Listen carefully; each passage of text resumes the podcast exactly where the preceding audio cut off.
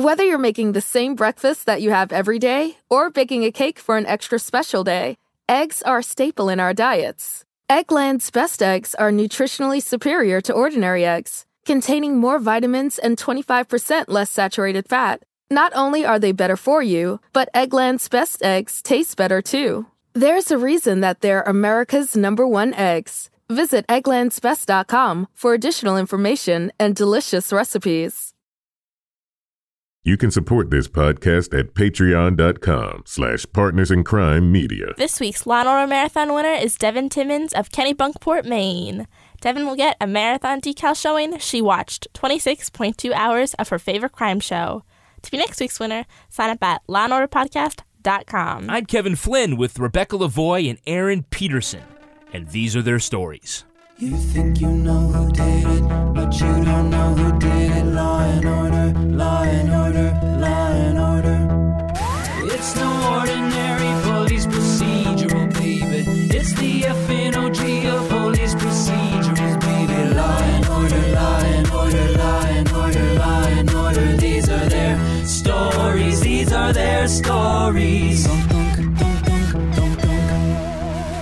Welcome to season three of These Are Their Stories, the podcast about network TV's most enduring crime franchise and the real life cases that inspired their shows.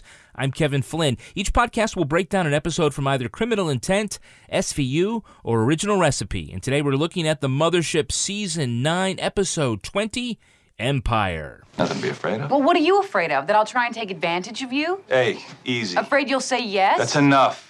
Joining me to do just that is true crime author and the host of Crime Writers On, Rebecca Lavoie. Hello, Rebecca. Does your wife know I'm here with you, Kevin?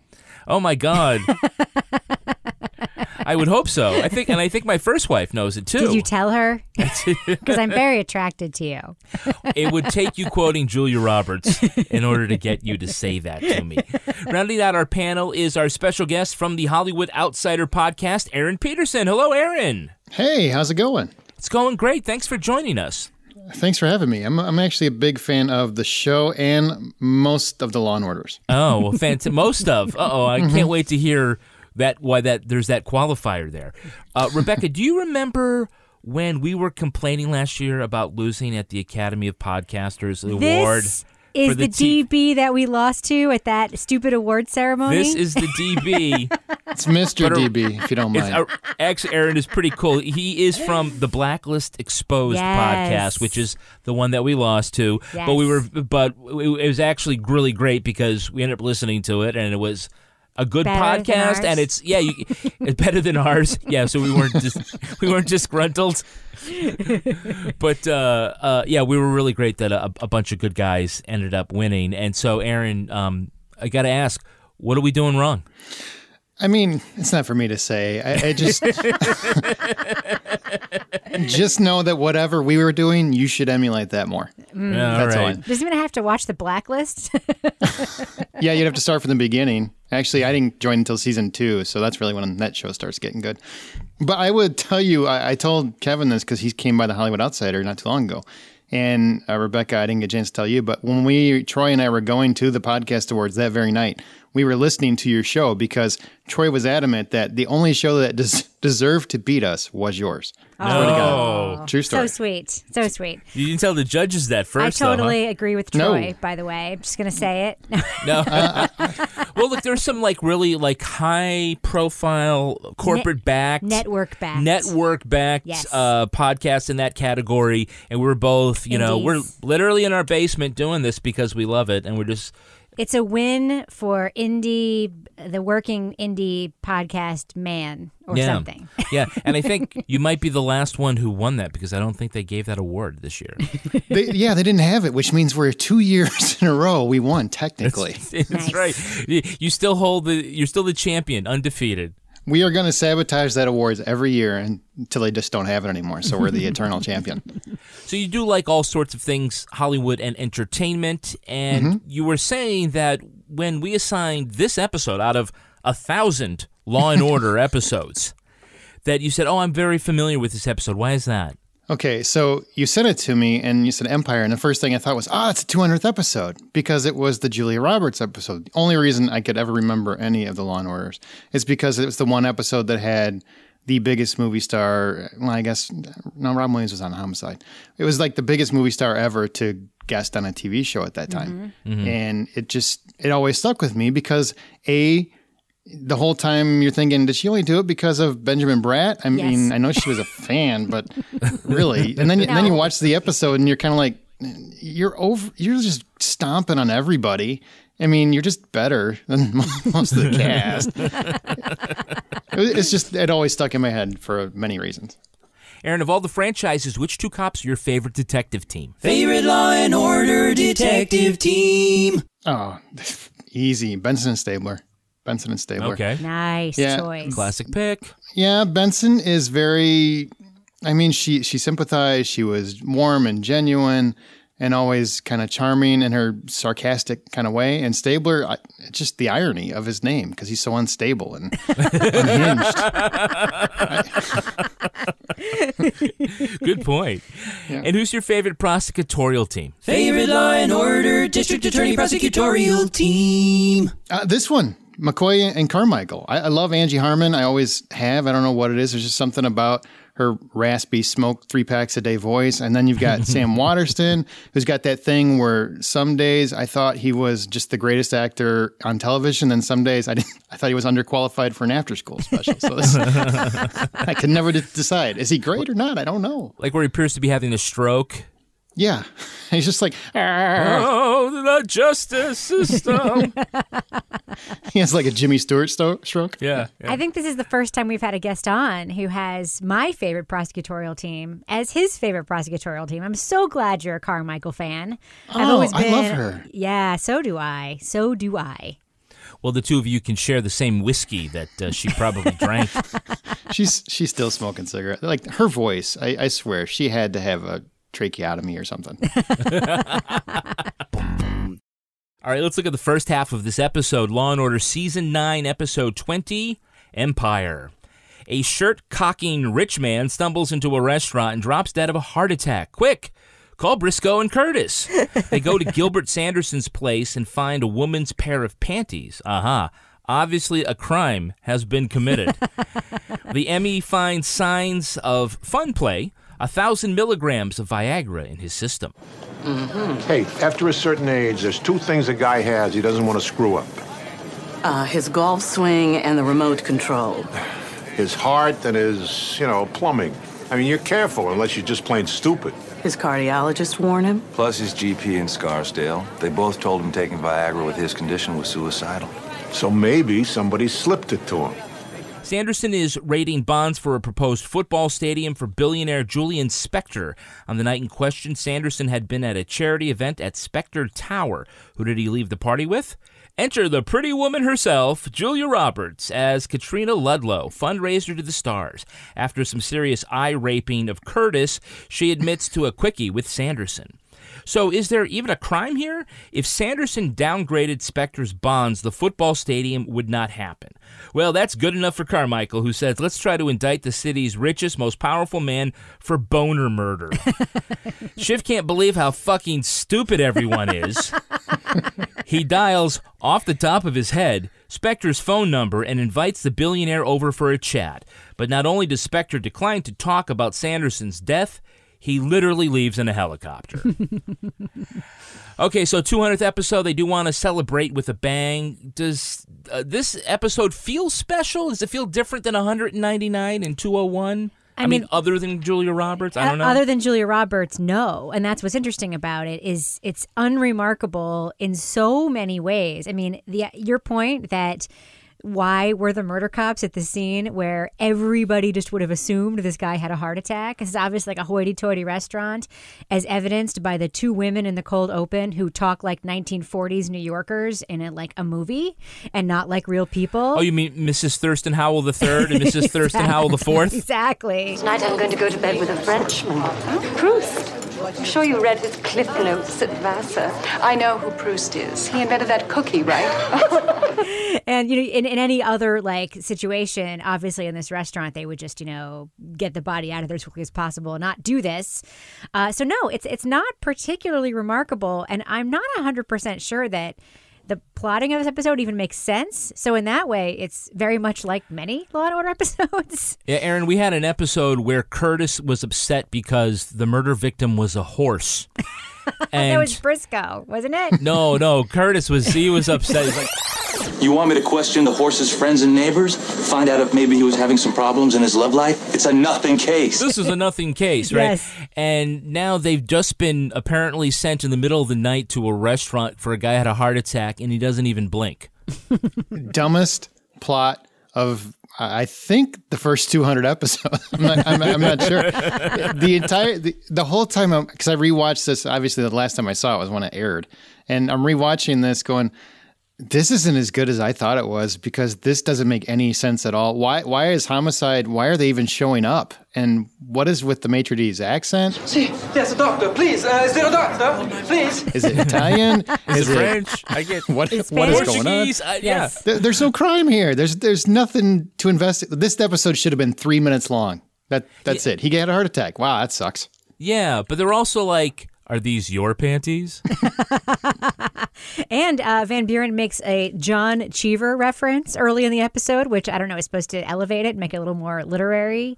I mean, th- there Did you seemed to learn be- that there seem to be a lot of really ham-fisted attempts to elevate everybody because Julia Roberts was on set and it really didn't work. They picked the wrong script or something. Uh, we can talk about like I'm still trying to figure out how they got Julia Roberts to do this. Like, period. I mean, we talked about obviously she was dating Benjamin Bratt, but like, did Dick Wolf go to Benjamin Bratt and say, "Hey, can you do me a favor and see if your girlfriend would be on Yeah. the show?" Like, I was, I'm so distracted thinking about how this even hey, happened. do you think she'll be okay working for minimum wage? Do you think she'd mind being a prostitute again? Because I mean, it's kind of what the character is. Too bad I haven't finished this new show I have in development called SVU. She'd be a great victim. So they're still trying to figure out, I mean, whether or not um, Mr. Sanderson even had sex, uh, you know, or if he did, who was around. And I'm just like, did nobody check his penis? right? I mean, they couldn't swab it. I mean, they were right there. Yeah, they were right there. Yes. It wasn't like they had a difficulty finding it, right? Well, no, it would have been straight straight up, right? Straight up, at Right, attention. right there. That's what good detectives do. That's the problem with this case. That's why they're not my favorite team. Always inspect the penis. You don't waste time. You go straight to the penis when a guy's got his pants down. Uh, Benson and Stabler definitely would have approached this differently. That's right. That's right. They, they have no problem with peen whatsoever. Stabler would have punched the penis for no reason. He just would have been angry. Rrr. My family. I'm thinking about Kathleen. Oh, damn Get Munch to roll some ink on that. I want a penis print. Munch is already complaining about the privacy issues Right. involved. Well, you know how. well, you know how like they use a thermometer to test like the time of death. Yes. Well, I Mhm. think they might just have like a ruler, and they'll just watch the penis lose its turgidity, and say, "Oh, well, based on this four-hour erection, he took this pill two and a half hours." ago." you think. You would think. well, that's the scientific way of doing it. Oh, and what are what are with the forced one-liners in this one? What is it? Um, looks looks like Looks like he got something straight. he got something straight. That's what I think Lenny Exactly. dropped that one. what? What does it even mean? What does it even mean? Because I because you can't say boner on on network television in 1999. I don't know. I, I definitely couldn't figure it out. I was like, was it a, a joke about him not being gay? It was very difficult to figure. Out. Oh no, out. it meant he got it up. Yeah, okay. Thanks for It explaining. meant it to he me. went he went from six to twelve. If you know what I. It's our very special guest star. Ms. Julia Roberts. Yay! Who's that? It was, yeah. Is that a hey? It's that girl. I heard he had a massive coronary. You did. Some friends of mine were at Il Bidone. The East 60s is a very small world. So we're told. You know, we were talking about this uh, when I was rewatching the episode last night. You know, Aaron's right. When this episode came out, what year was it? 1999. All right, she was. I mean, you could argue that in the last, you know, few decades, she's probably been like if, if you think about like A-list Hollywood actresses, she probably held that role of number one, Mhm. highest paid, most famous. Like for, for much longer than actresses tend to do. You know, women obviously get the shaft when it comes to longevity in Hollywood, but Julia Roberts is still incredibly famous, right? And this Mhm. was a time where like A-listers were not on TV. And yet, uh, I will say one thing about her being on the show, and I feel like I can because I'm the only woman here with two men. Uh, maybe it's the HD factor that we now have that didn't exist in 1999, but she looked really kind of weird this whole episode.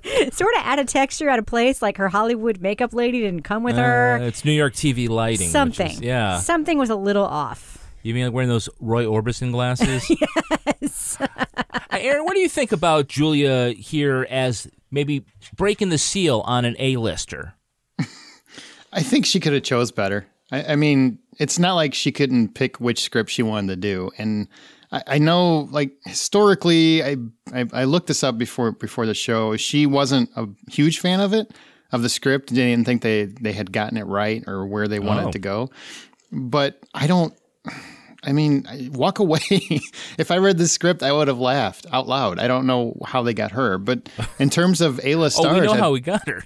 yeah, well, yeah, yeah. Hey, um, honey, would you really do this thing for me? Because I really want to leave the show, and the only way I'm going to do that is if I get famous real quick before the end of the season. Can you come on? That's what happened. It. Uh, she is a great actress. I, I firmly believe that, and I think she did a fine job in the episode. I just don't think the show was that good. Now, Rebecca, I might have to like think back through all nine seasons, and there were a lot of, hey, it's that guys, hey, it's that girls. We Saw a lot of people before they were famous. Yes. But I'm trying to th- really think of maybe this was the point where when we saw somebody who we could name, Mm. that it became reflexive that that's the person who did it. I don't know. I just remember a million Because nobody times. big was going to come on the show just to be the but but, victim, but right? big is relative, right? On Yeah. the Law and Order universe, because before this, like Michael Gross would show up, and you'd be like, "Oh, he did it," you know? or like. Cagney or Lacey would show up, and you know, would know it was one of them. You know, it's like definitely relative, and I think that I I think it's telegraphed at the be- you know pretty early into this episode that Julia Roberts is not what she's pretending to be because she does all these like furtive looks to the side with a little sneaky smile, and I, don't, I think like we we see that Julia, we can see you doing that. Um, so I don't think that we're supposed to think she isn't involved, are we? I, I, I, don't know. I don't know. I mean, sh this is the thing. The first time we see her, and in every scene, the first time we see her, she is wearing like a light pink sweater with a visible black bra underneath. That is Mhm. a tell in every Law and Order when you can see someone's bra that they are up to no good. Even the guys? Aaron, of course, we know, well, we knew then, and we know now that uh, Julia Roberts and Benjamin Bratt were, were a couple. so, does that is that perceived the way we see these two characters interacting in an interview? I mean, does that just pull us right out? Can we just believe that okay, this is Ray Curtis talking to somebody who looks like Julia Roberts? No, th- this is ridiculous. I mean, seriously, what? I don't understand. Okay, there's two. There's two. There's two problems I have with the entire dynamic between those two in the show. One, Curtis. It doesn't seem like a dumb cop, but he acts like one throughout the episode.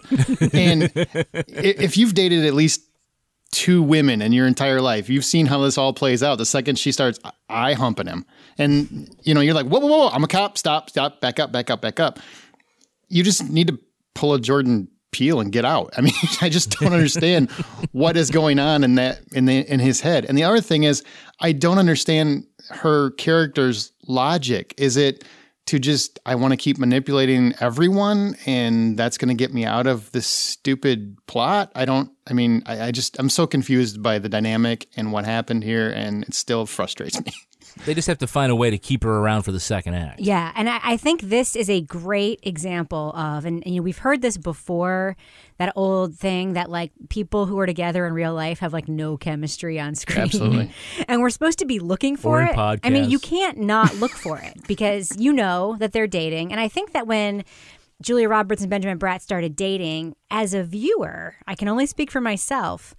That was really the first time I ever noticed that Benjamin Bratt like might be handsome in real life. Like, because you don't he he wasn't Oh. cast as like the handsome guy. He was you know the new partner. Is kind of Uh-huh. how he was brought on, and The first one with a cell phone, by the way. Yeah. right. And so that was kind of the first time we noticed that. And, and I've said this in the show before. After he started dating Julia Roberts in real life, he started looking different on the show. He started playing the handsome cop. And in this episode, he's both playing the handsome cop. He's there with his real life girlfriend. They have zero chemistry. And it's literally all I can look at in any scene where the two of them are present together. Yeah, I would agree. I love my wife. I love my wife who has MS. we'll get to that part. We will get to that part. Here's the biggest problem I have, especially when it comes to Law and Order and any show. The reason why smaller cast members or guest stars work is because they don't detr- distract from the show. Julia Roberts is a 100% a distraction this entire episode because Yep. the first time you meet her, you know she's going to be a bigger part because they don't have Julia Roberts stop by to just do five minutes and leave. And then you know you can't do anything without thinking that's Julia Roberts through the entire episode. It's just it's a problem I think for for this show and any show that has a big star.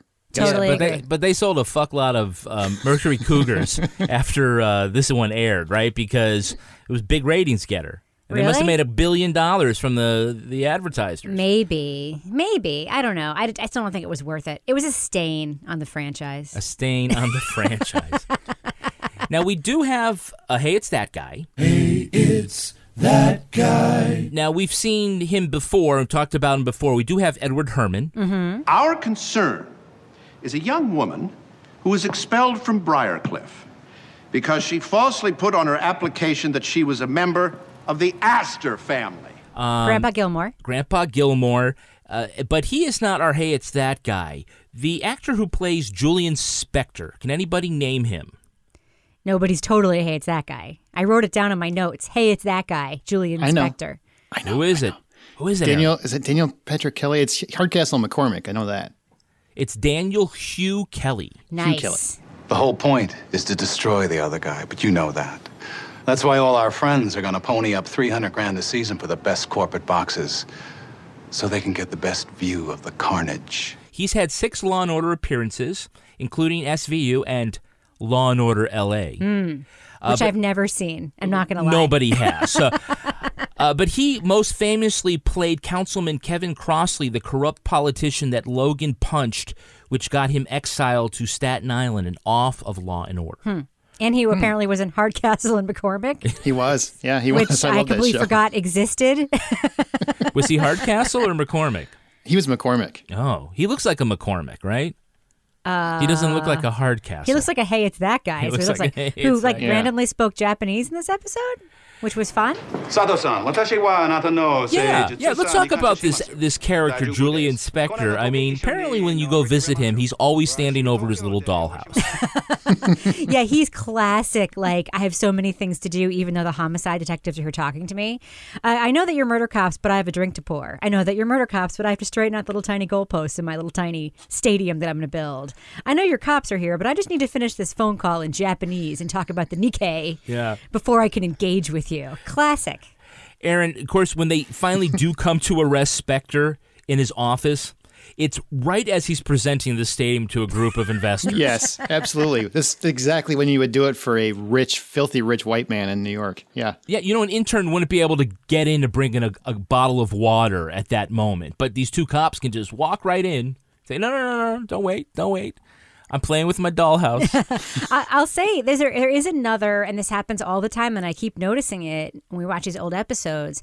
There are so many Trump references in these old Law and Order episodes. I mean, the building that he's in is Spector Tower. Mhm. There's Mhm. no other real estate developer in New York. I mean, they don't have they don't have a Helmsley Tower. Like it's Trump Tower. Yeah. I mean, and it seems like he is the uh, reference point for all of these rich characters always. There's always some reference that you ties him back as the as the viewer you know and a, New Yorker like you're like oh there there's some Trump reference there. They, they don't know how to frame rich people other than that way. Yeah, either there's a character who's based on the real estate developer Donald Trump, or in some piece of dialogue, Aaron, someone will mention, "Ah, Trump was here," to sort of you know give the appearance that uh, this was something rich, hoity-toity, important, something like that. Well, I mean, it's the easiest thing for people to reference. So, if you, unless you happen to be a New Yorker, you probably wouldn't recognize most other people. So, I, Yeah. I get why they would go that route. What I don't get is it when he came to the DA's office to talk to him, you know, because they're buddies or whatever. He flew the helicopter. Where did he land it? On the roof or? Jules, my people have some questions I want to ask you. You know, I'm really sorry, Adam, but my helicopter's waiting. Listen, it was great seeing you again. Yeah. they have a helipad My at the DA's helicopter's office. waiting for it. Yes. Yeah, he was going up to Chelsea Pier or whatever the wherever the heliport is down by the World Trade Center. But he uh, also apparently they're both Columbia grads. and That's how they know each other. But like, I know they didn't graduate in the same year. was a you and my years apart. grandfather went to school together, right? that was Hardcastle and McCormick. Whether you're making the same breakfast that you have every day or baking a cake for an extra special day, eggs are a staple in our diets. Eggland's best eggs are nutritionally superior to ordinary eggs, containing more vitamins and 25% less saturated fat. Not only are they better for you, but Eggland's best eggs taste better too. There's a reason that they're America's number one eggs. Visit egglandsbest.com for additional information and delicious recipes. All right, now let's take a look at the second half of this episode. Lorelai's father, Herman Munster, gets a judge to block McCoy from even convening a grand jury to look at Julian Spector. Katrina Ludlow calls Ray because there's just no one else she can trust. I have a piece of insurance. You get me out of the city. You guarantee my safety. I'll tell you what it is. You Need my help to run away? Julian knows everybody I know. Here's my pager number. If I don't hear from you by tomorrow morning, No, no. I'll call you. Sorry. God. Well, once safely stashed in a cheap motel, Katrina gives Curtis a Sucrets tin filled with Viagra that she was given by Spector to slip to Sanderson.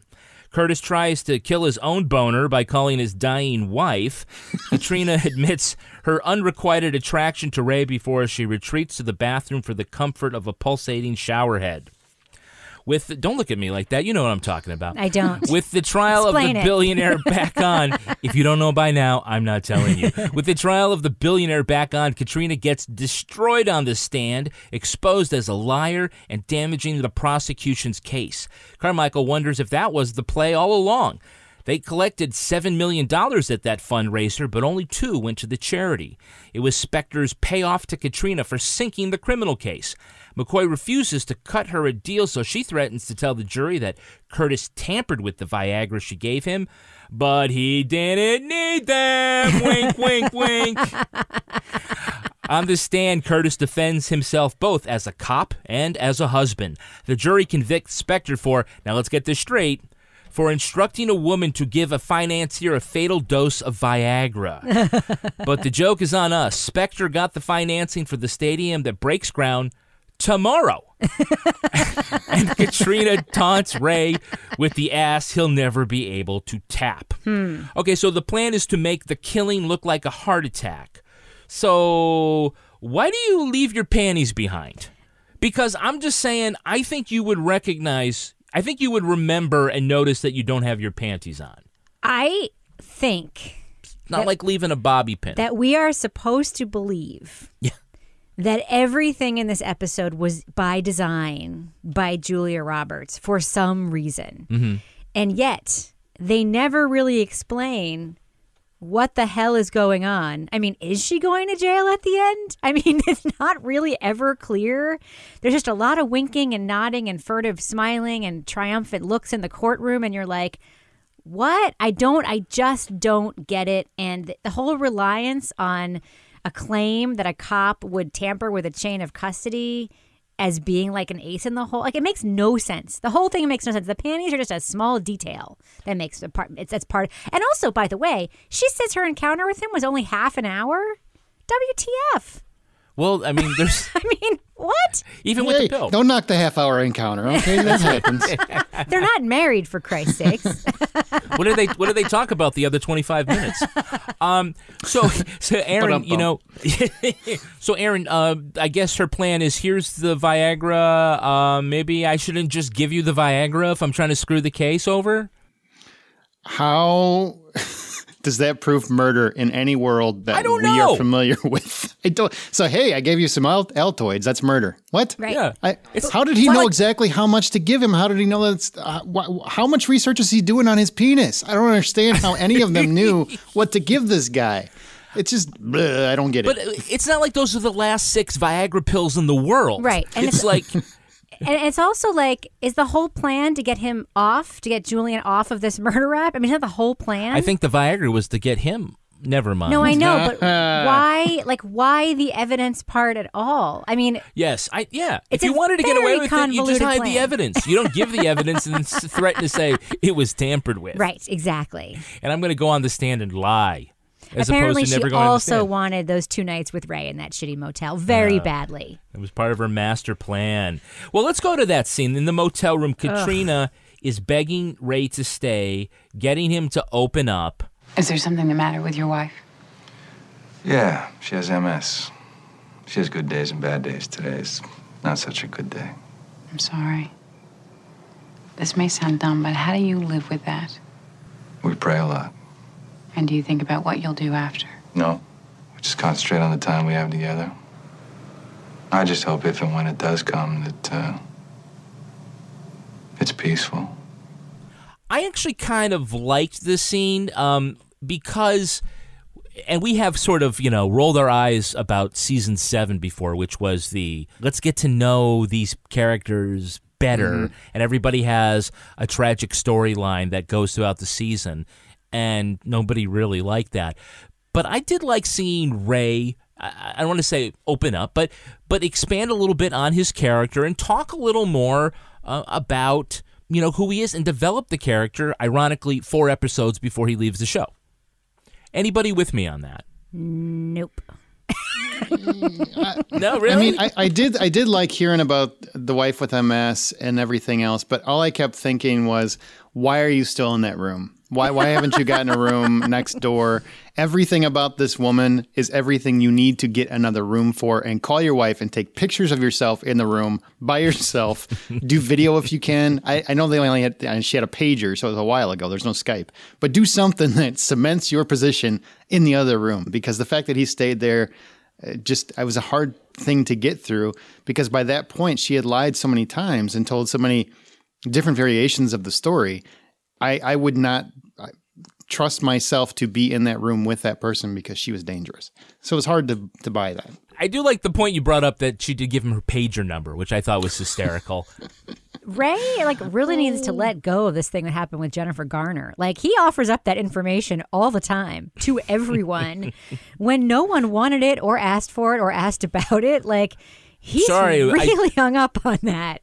I cheated one time. Yes, we with all this saw it. super hot college girl Who wanted to show me her record collection. her record collection, but I dropped the needle. No, but like nobody asked. Like Julia Roberts didn't ask. The whole question on the stand, he could have just done the whole "I love my wife" thing without saying, "Oh, and by the way, I cheated with her on with Jennifer Garner after we went to Mm-hmm. the park that one time a million years ago." Like he's really into telling that story. if i had an affair with jennifer garner i'd probably tell it on the stand too so. Uh, yeah, I'd be talking about it today as well. Um, now you basically you've transitioned right now from the motel scene to the cross examination, Right. Which again is you know a showpiece for Benjamin Bratt, and I liked his performance here in this scene. Detective, didn't you tell Miss Ludlow that you hoped your wife would go in peace? My wife has multiple sclerosis. She's in a lot of pain and it's getting worse. What I told Miss Ludlow, what I meant was that if the condition got worse, I just didn't want it to. No. She suffered enough already. Is that a yes, Detective? I love my wife more than my own life. I betrayed her trust once, just once. But with her love and with God's help. Your Honor, would you direct the witness to answer the question? I haven't been unfaithful to her since. Rebecca, you've always sort of been cool to Curtis? Curtis. What did you think about this scene? I, wa- I really want to know. I am cool to post Julia Roberts Curtis. That's what Well- I've always said. I liked Curtis before he started dating Julia Roberts in real life. I think She Okay. ruined him. She I, ruined him. I okay, see. all right, fine. Here's what Tell I me see. this scene though. Here, here's what I see. I see Benjamin Bratt acting so hard, so hard, practicing all of his acting chops, so that Americans can look at him and think, "I do belong with Julia Roberts," and that is all I see when I watch this scene. Yes. Yes, isn't that isn't that what you see? Uh, I'm kind, man. I'm kind of with you on this one, Kevin. I actually thought that was probably you know his best performance, maybe in the whole whole series. I know. It took a while. I thought it was a really good scene. I did too. I don't find him to be a very. I'm with you, Rebecca, on every other episode and most of this one. But that one scene, that one scene, I actually f- found pretty genuine in terms of his acting. I, I really liked, you know, one thing that we see in this episode that we don't see in almost any Law and Order episodes uh, is the scene of McCoy and Carmichael prepping uh, Julia Roberts for court. How many pills did Mr. Spector give you? Six. He said to only give him. Don't extemporize. Keep your answers short and sweet. And stay on point. Okay. Sorry. Six. And where did this exchange occur? In Mr. Spector's house in the Hamptons. Where in the house? In the upstairs. Now you're coming off as evasive. I'm not hiding anything. It's just so intrusive. You'll have to grow a thicker skin. We mm-hmm. never see trial prep scenes. That was fun. Well, it's because it's Julia Roberts. It's true. They want to mm-hmm. get her in as often as possible, like just show her over and over and over again. All right, now we're going to film a scene where you take off your coat and hang it on the coat rack. They're like, we're getting her for minimum wage. We are putting her in every scene I scene think you mean like in a minimum rate, right? Like not literally. no, I think it's wage. kind of minimum wage. Okay, I I think she was you on that. getting four seventy five an hour. okay, here's the deal: if Sanderson downgrades the bonds, the stadium financing collapses. But the son of a bitch is on trial for murder, and they're still able to close this deal. Right. And they're like, "Where do we sign? He might be going to jail, but we're going to break ground tomorrow." Which is hilarious in retrospect because there still no is no giant stadium in Manhattan, and it's 2018. I think, Aaron, that's probably the last uh, loose end, which is how the hell do they end up getting the money to build this if it's all about this guy's reputation? He apparently gets someone to murder Sanderson to, you know, strengthen his public image and to get the financing.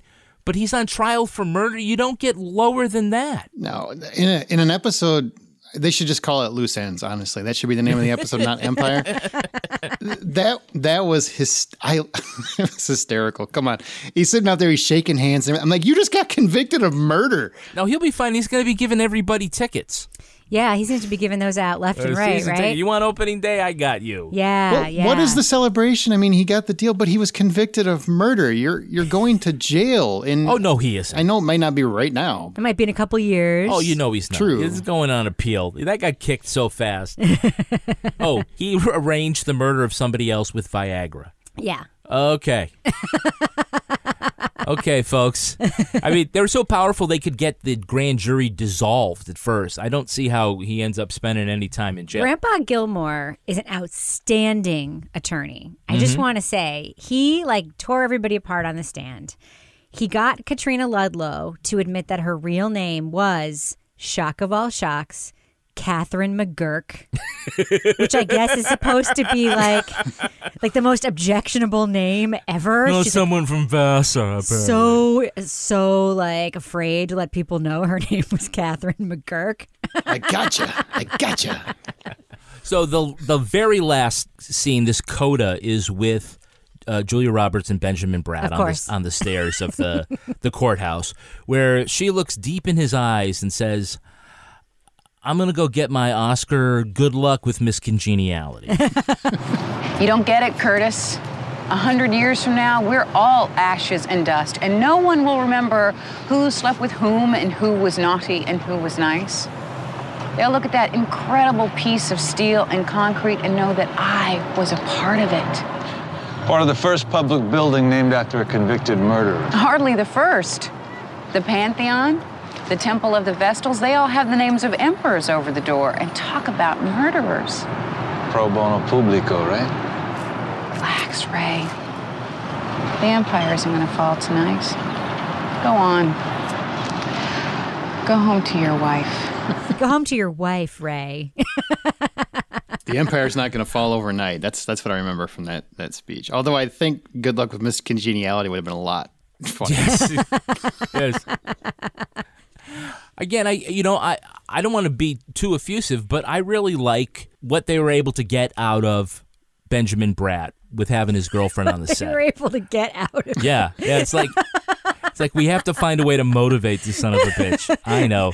Let's bring his A-lister girlfriend come on, and he'll be embarrassed if he doesn't do well. Too bad Serena Southerlyn never had an A-lister partner they could bring on set to help her out, eh? Yeah, yeah. I mean, for all of the plot holes, I think that the writers gave these two actors, you know, enough to work with. You know, uh, that they tried to elevate what they were usually capable of. Uh, yes, I, I think while Julia, Julia Roberts showed up, she didn't even read her lines. I mean, she probably just looked at the paper two minutes before they started, and she's like, "I got this. I got, you know, I'm, I'm going to get an Oscar. I have been nominated. She would get one later. She doesn't need to worry about." Benjamin Bratt probably studied for weeks just to get any of this performance. But what did you guys coach. get from the end of it?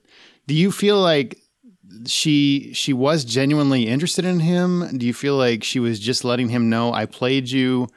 I don't. I'm quite. I'm kind of confused in terms of their conversation at the end. Is she just throwing it back in his face, or does she genuinely want him to understand where she's coming from? I think the reason you're confused is because they have no chemistry on screen. and I think it's supposed to be written in such a way that we are supposed to believe he was tempted and that she wanted him and that because he's so self-righteous and always has to do the right thing that too bad you didn't get any of this. Go home to your wife, Ray. I think that's what it was supposed to be. But since they have no chemistry, it doesn't really come off as anything. So let's sum this up. In one episode, Julia Roberts not only kills a man with Viagra, but she also kills Benjamin Bratt's career. he did go on to do those Miss Congeniality movies after all. Come on. Listening to your favorite podcast? That's smart. Earning your degree online from Southern New Hampshire University? That's really smart. With 24 7 access to coursework, no set class times, and dedicated student support, you can go to school when and where it works for you. Low online tuition means you can even do it for less. And dedicated student support means we'll be with you from day one to graduation and beyond. Join a community of learners just like you. Go to snhu.edu today to start your free application. Whether you're making the same breakfast that you have every day or baking a cake for an extra special day, eggs are a staple in our diets. Eggland's best eggs are nutritionally superior to ordinary eggs, containing more vitamins and 25% less saturated fat. Not only are they better for you, but Eggland's best eggs taste better too. There's a reason that they're America's number one eggs. Visit egglandsbest.com for additional information and delicious recipes. All right, let's take a look at the real life story that inspired this episode. It's time for Ripped from the Headlines. You think you know who did You it. think you know who did it, But you don't know who did it. you don't know who did it. Rip from the headlines. This episode is inspired by the failed attempt by George Steinbrenner and Donald Trump to bring a new baseball stadium to Manhattan. For years, the ball club owner complained that traffic and parking around the legendary Yankee Stadium was horrible and threatened to move the team out of the Bronx. By the mid 90s, Steinbrenner had rejected 13 public proposals to upgrade neighborhood infrastructure in exchange for staying in the house that Ruth built. Around this time, Steinbrenner approached Trump about helping finance a $1.5 billion domed stadium on New York's west side. To get the political support needed, they went to then Mayor Rudy Giuliani, a lifelong Yankees fan. Giuliani supported the proposal, warning the storied franchise would move out of New York altogether if they couldn't get a modern ballpark. Under Giuliani's plan, the new stadium would be financed almost completely by taxpayers, but other city officials decreed the deal as corporate welfare. The Manhattan Stadium project withered and died on the vine. Steinbrenner eventually built a new Yankee Stadium next to the old one, Steinbrenner then died in 2010, leaving control of the ball club completely to his son. Hmm. Donald Trump and Rudy Giuliani continue to work together today. nice coda. Very yeah, nice. Yeah, and they, they do work together. Okay, Rebecca, you're from New York. Yes. If the problem is traffic and parking in the Bronx, how is Manhattan an improvement? Exactly. I never believed, and I think many New Yorkers never believed the story about traffic and parking, although it was terrible. Traffic and parking everywhere, though, is terrible. Uh, but I really think it was a class issue. I don't think George Steinbrenner liked the franchise being associated with the Bronx, which is not the most storied and Tony bureau, uh, sorry, um, borough of New York City.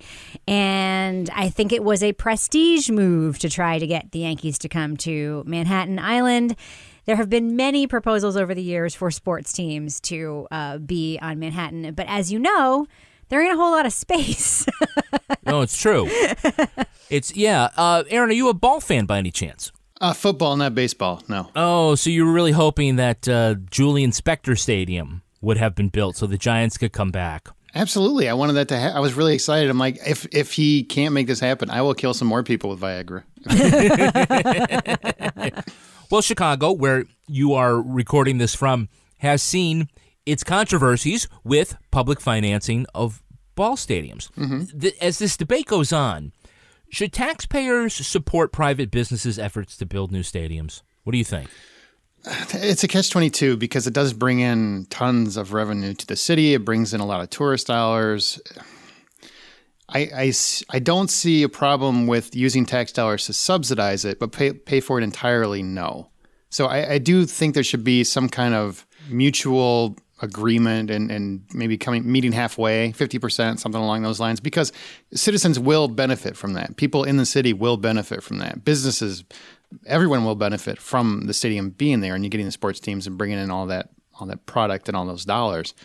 But all the way, I think, is a little little much to ask. Rebecca, can't the argument be made that as an economic development benefit, that ensuring redevelopment of an area and the associated economic activity around a facility, I mean, I think, isn't that a, a good investment? Yeah, but look who's using it, right? So the real story there was about the Yankees, but in the fictional story and in many stories that have played out across the country, we're talking about NFL teams, right? The big Mhm. the big surge in these building these very fancy football stadiums. Guess who doesn't pay any tax to these municipalities or to states or to the federal government? NFL teams. They are tax They're exempt. nonprofit. So if there were a way for the league and the teams to have some skin in the game and to be among those taxpayers who had to share some of the burden, I think it would be a more fair case. I understand why there's so much pushback against it. One could argue that the NFL takes a knee to taxes. Oh, ouch! what a burn! I was pretty proud of that. What a burn. That is going to do it for us. We want to thank our guest, Aaron Peterson. Aaron, where can our listeners follow you online? You can follow me on at the Hollywood Outsider at thehollywoodoutsider.com. I do the Blacklist Exposed that I already mentioned, and a new podcast called Smirk that's available at smirkpodcast.com. And Rebecca Lavoie, how can our listeners follow you? Well, they can listen to Crime Writers On, our other podcast, or you can follow me on Twitter and Instagram at Reb Lavoie. And you can track me on Twitter at Kevin P. Flynn. You can also tweet to us at Law and Order Pod or follow us on Instagram at These Are Their Stories podcast. Our newsreader was Cy Frater. Our theme music was composed and performed by Uncanny Valleys. Line editing by Henry Lavoie. Content assistance from Travis Roy. Lily Flynn handles promotions. To get ad-free episodes of These Are Their Stories a week early, sign up for Stitcher Premium. Get your first month free at stitcherpremium.com slash crime. All clips in this podcast were used in compliance with the U.S. Copyrights Act fair use exemption for criticism and commentary. Special thanks to the elite squad of the Law and Order Wiki community for preserving the evidence. If you want to know what episodes we're talking about in our upcoming shows, go to lawandorderpodcast.com. Sign up for our newsletter for a chance to be our next Law and Order Marathon winner. These Are Their Stories was recorded in the Yoga Loft above the Bodega in Bay St. Louis, Mississippi studio and is a production of Partners in Crime Media.